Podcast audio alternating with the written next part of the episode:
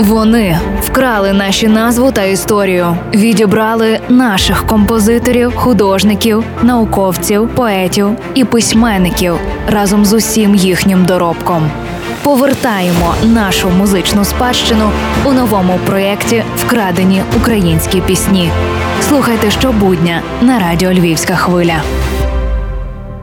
Навіть не знаю, як розпочати сьогоднішній випуск, бо жодна терплячість і навіть українська того не може витримати. А тепер до справи. Чи замислювались ви коли-небудь, що Щедрик Миколи Леонтовича, відомий усьому світові як Carol of the Bells, тобто чому щедрівка знана як дзвінка колядка чи колядка дзвонів? А все тому, що такого фольклорного жанру, як щедрівки, немає жоден інший народ у світі. І як тоді висловити свої почуття, послуговуючись лише словниковою лексикою, коли ти чуєш оце. Вечір тебе добрий, дорогой хазяй.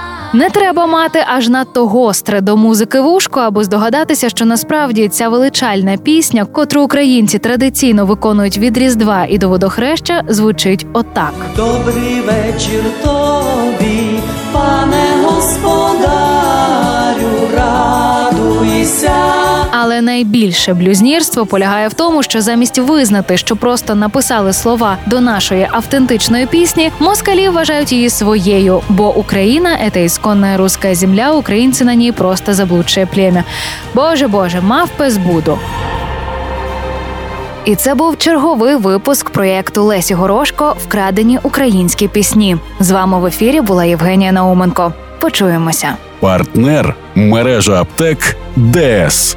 Якщо День Незалежності, то з Львівською хвилею. Якщо ліки, то в ДЕС.